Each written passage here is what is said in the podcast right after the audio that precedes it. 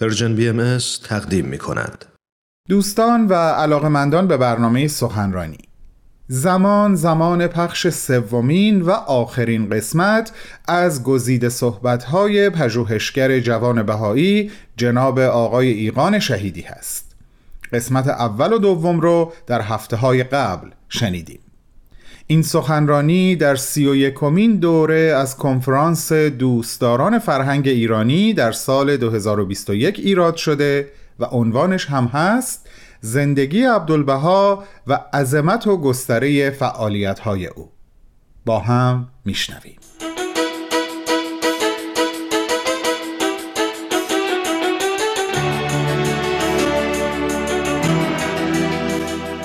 عبدالبها در سفر مصر همینطور تعداد بیشتری از افراد رو می‌بینه ولی بعد از اون عبدالبها به اروپا سفر می‌کنه به فرانسه، سوئیس و انگلستان در اولین سفر خودش و در سیتی تمپل یا معبد شهر در شهر لندن اولین سخنرانی عمومی خودش رو انجام میده با موضوع وحدت ادیان.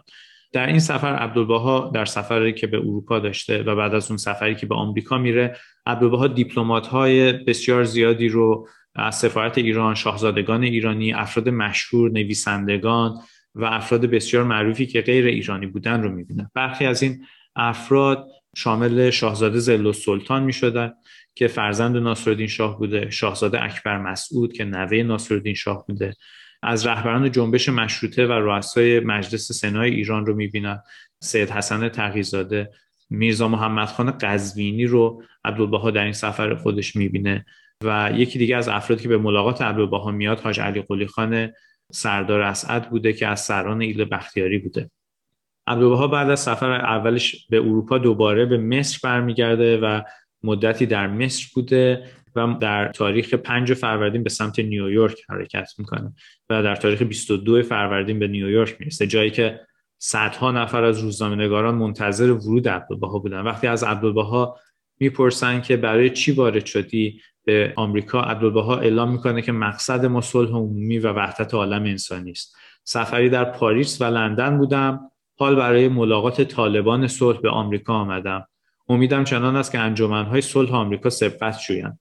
و عبدالبها در 239 روزی که در آمریکا و کانادا بوده در آمریکای شمالی تعداد بسیار زیادی سخنرانی داشته ملاقات های خصوصی و ملاقات هایی که در خانه های مختلف برگزار می شده برآورد میشه که حدودا عبدالبها با 90 هزار نفر صحبت کرده و مخاطبینش بودن و بیش از 350 مقاله در روزنامه های مختلف مثل روزنامه های نیویورک تایمز واشنگتن پست، نیویورک تریبون، شیکاگو دیلی نیوز و روزنامه باستن در رابطه با سفر عبدالبها می‌نویسه. از جمله افراد مشهور غیر ایرانی که عبدالبها در این سفر می‌بینه روزولت رئیس جمهور آمریکا بوده الکساندر گراهام بل مخترع تلفن رابین رانات تاگور که شاعر مشهور هندی هست جبران خلیل جبران نویسنده و نقاش برجسته که حتی یک نقاشی پورتره از عبدالبها می‌کشه و بسیار بسیار به عبدالبها نزدیک میشه و احساس صمیمیت می‌کرده. و همینطور افراد معروف دیگه مثل شهردار نیویورک و نمایندگان کنگره آمریکا خاخام شهر نیویورک که مسئول امور یهودیان شهر نیویورک بوده رئیس دانشگاه استنفورد رئیس دانشگاه مکگیل رئیس دانشگاه کارولینای جنوبی رئیس فدراسیون کارگران آمریکا و همینطور تعداد زیادی از سفرا و دیپلمات ها رو عبدالبها می‌بینه و با اونها در رابطه با موضوعات مختلفی که به برخی از اونها اشاره کردم صحبت می‌کنه. مثلا در رابطه با مختزیات ساخت یک مدنیت جهانی در رابطه با لزوم فراتر رفتن از محدودیت های ناسیونالیزم افراطی در رابطه با اینکه کشورها چجوری می‌تونن به هم متحد بشن و نزدیک بشن در رابطه با صلح جهانی وحدت بین نژادها عدالت اجتماعی برابری جنسیتی آزادی عقیده و رفع هر گونه تعصب مثل تعصب ملی، نژادی، تعصب قومی، دینی و زبانی. عبدالبها در خیلی از ملاقات هایی که با رؤسای دانشگاه ها یا در سخنرانی هایی که در دانشگاه ها داشته در رابطه با پیشرفت علم و گسترش دانش صحبت می‌کنه. در رابطه با لزوم هماهنگی علم و دین صحبت می‌کنه. و این موضوعات موضوعاتی بوده که در تمام سخنرانی های عبدالبها نقش کانونی داشته. عبدالبها نهایتا به مصر برمیگرده و در سن 69 سالگی بعد از سه سال مسافرت و انجام صدها سخنرانی و ملاقات در 14 آذر 1299 به حیفا می‌رسه. بنابراین ملاقات کردن و دیدار با ارتباط با اندیشمندان و رهبران فکری و همینطور مشارکت کردن در برخی از گفتمانهای اجتماعی پیشرو و سازنده به نظر میسه در کنار اقدامات عبدالبها برای ترویج اقدام اجتماعی و همینطور ساخت اون جوامعی که ارزش های باهایی رو منعکس بکنن یکی دیگه از حوزه های اصلی اقدام در زندگی عبدالبها بوده. یک اقدام دیگه ای که عبدالبها اون رو بسیار تشویق می‌کرده انجام دادخواهی بوده برای افراد و جوامع باهایی که تحت فشار و تحت ظلم بودن. برای مثال با هدایت عبدالبها بوده که وقتی مظفرالدین شاه در سال 1281 خورشیدی در اروپا به سر می برده تعدادی از بهاییان آمریکایی و فرانسوی با مظفرالدین شاه ملاقات می‌کنن و مظفرالدین شاه از اینکه متوجه میشه آین بهایی در کشورهای مختلف از جمله در کشورهای غربی وجود داره و بهایی ها در میان نژادها و قومیت های مختلف هستند متحیر میشه.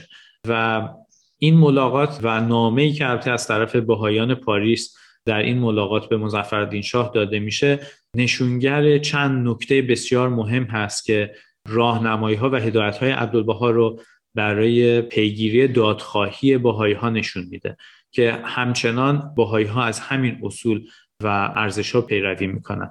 یک نکته اساسی این هست که بهایی ها در هر کشوری که ساکن هستند از پادشاه و قانون اون کشور تبعیت می‌کنن و اطاعت می‌کنن. و سعی دارن همیشه با نهایت محبت و صداقت خدمتگزار مردم همون کشور باشن کمون که خودشون بخشی از مردم هر کشوری هستن.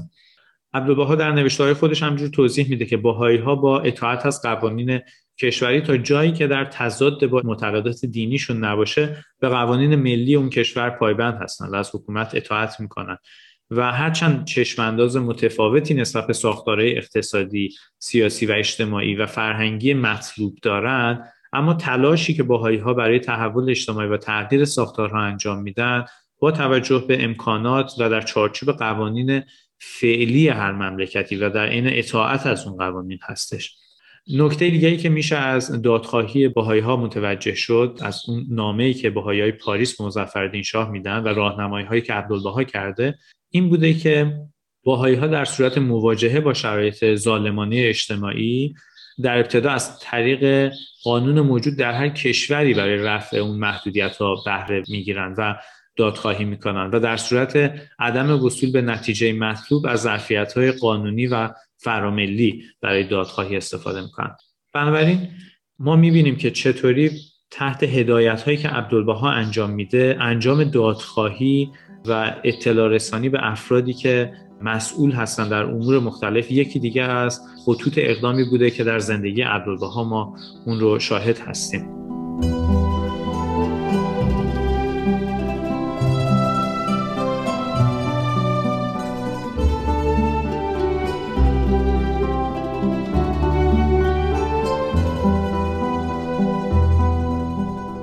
به شما عزیزان خسته نباشید میگم. شنونده سومین و آخرین قسمت از سخنرانی آقای ایقان شهیدی پژوهشگر جوان بهایی هستیم. سخنرانی تحت عنوان زندگی عبدالبها و عظمت و گستره فعالیت های او. تا ثانیه های دیگه ادامه صحبت های ایشون رو پی می‌گیریم.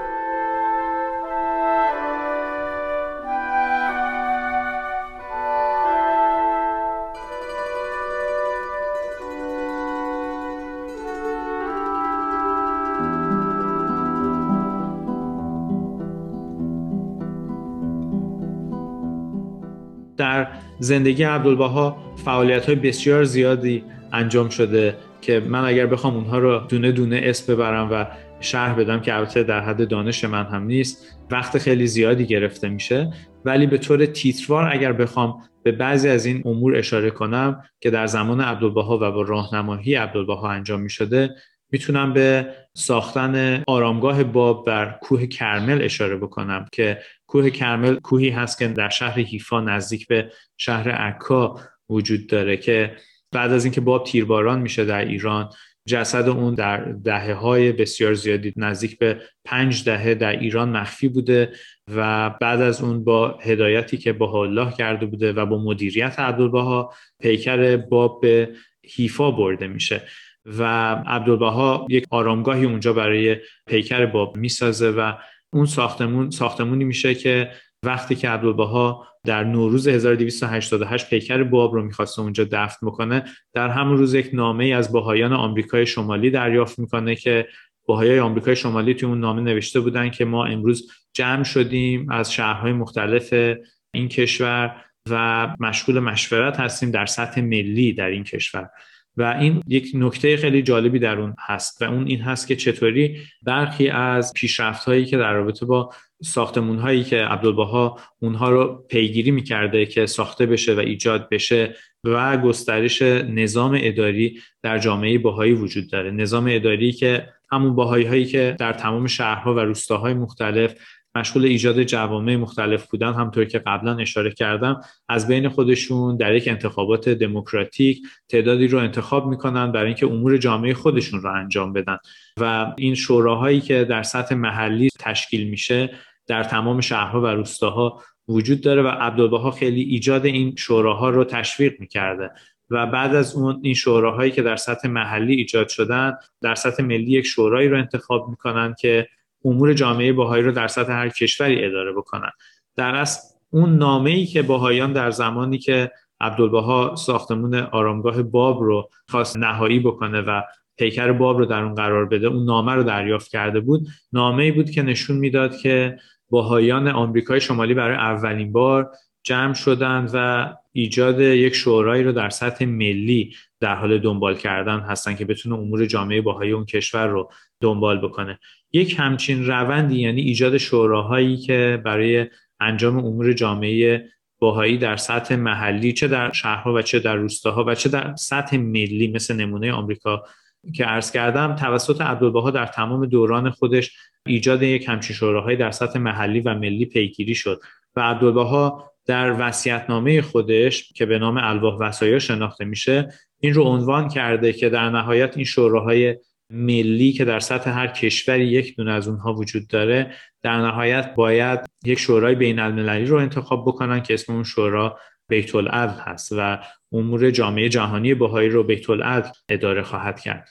ما می‌بینیم که چطوری عبدالبها کمک می‌کنه به طراحی نظام اداری باهایی یک نظامی که فعالیت های جامعه باهایی رو سعی می‌کنه منسجم بکنه و هماهنگ بکنه و در عین حال عبدالبها در نامه خودش برای انجام امور جامعه باهایی در سراسر کشورهای دنیا علاوه بر تأسیس بیت العدل به جانشین خودش که شوقی افندی باشه که نوه دختری ایشون می‌شد اشاره می‌کنه که بعد از ایشون وظیفه مرجعیت جامعه باهایی و تفسیر و تبیین آثار بها الله و هدایت جامعه باهایی رو بر عهده داشتن.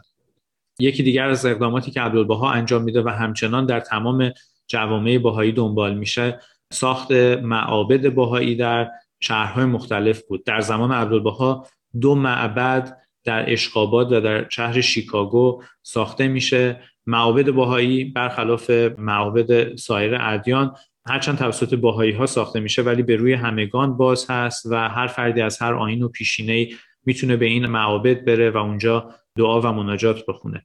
عبدالبها حتی هدایت می‌کنه راهنمایی می‌کنه که ساخت معابد کافی نیست و هر معبدی باید در کنار اون مراکز آموزشی و مراکز برای ارائه خدمات درمانی ایجاد بشه. همون موضوعی که سابقا به اون اشاره کردم که عبدالبها بر روی فعالیت های اجتماعی چقدر تاکید می‌کرد. بنابراین عبدالبها ساخت معابد باهایی و ساختمان های اطراف اون که به خدمات اجتماعی و خدمات دانشگاهی و تحصیلی می‌پردازن رو یکی دیگه از خطوط اقدام در زمان حیات خودش دنبال کرد و تبدیل کرد. و ما می‌بینیم که این خطوط اقدام مختلفی که در زمان عبدالبها بوده چطوری تا امروز در جامعه باهایی جاری هست.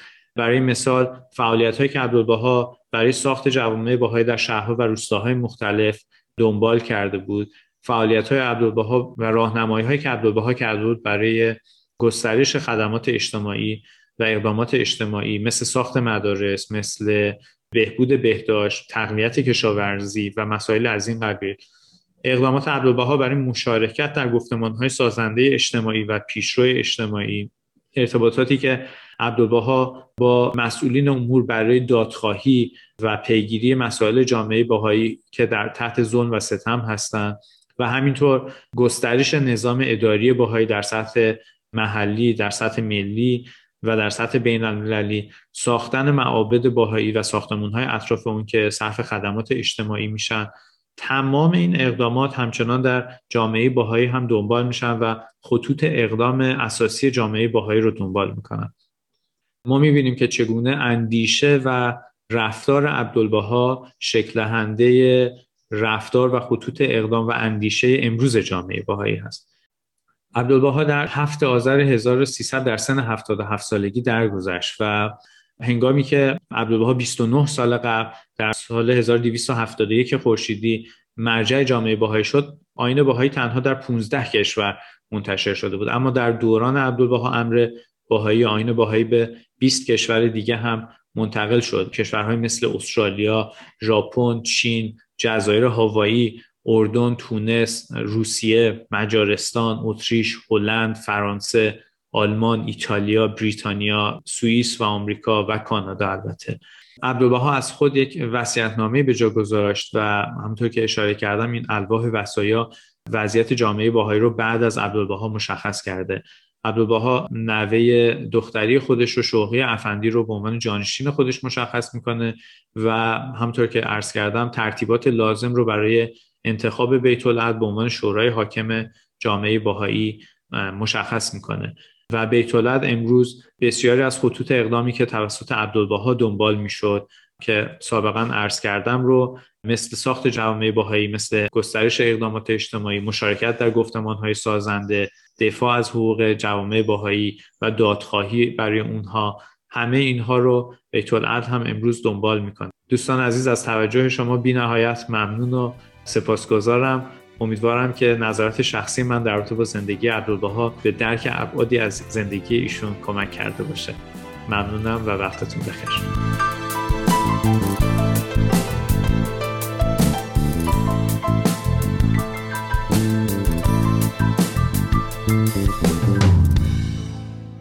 دوستان و علاقمندان برنامه سخنرانی.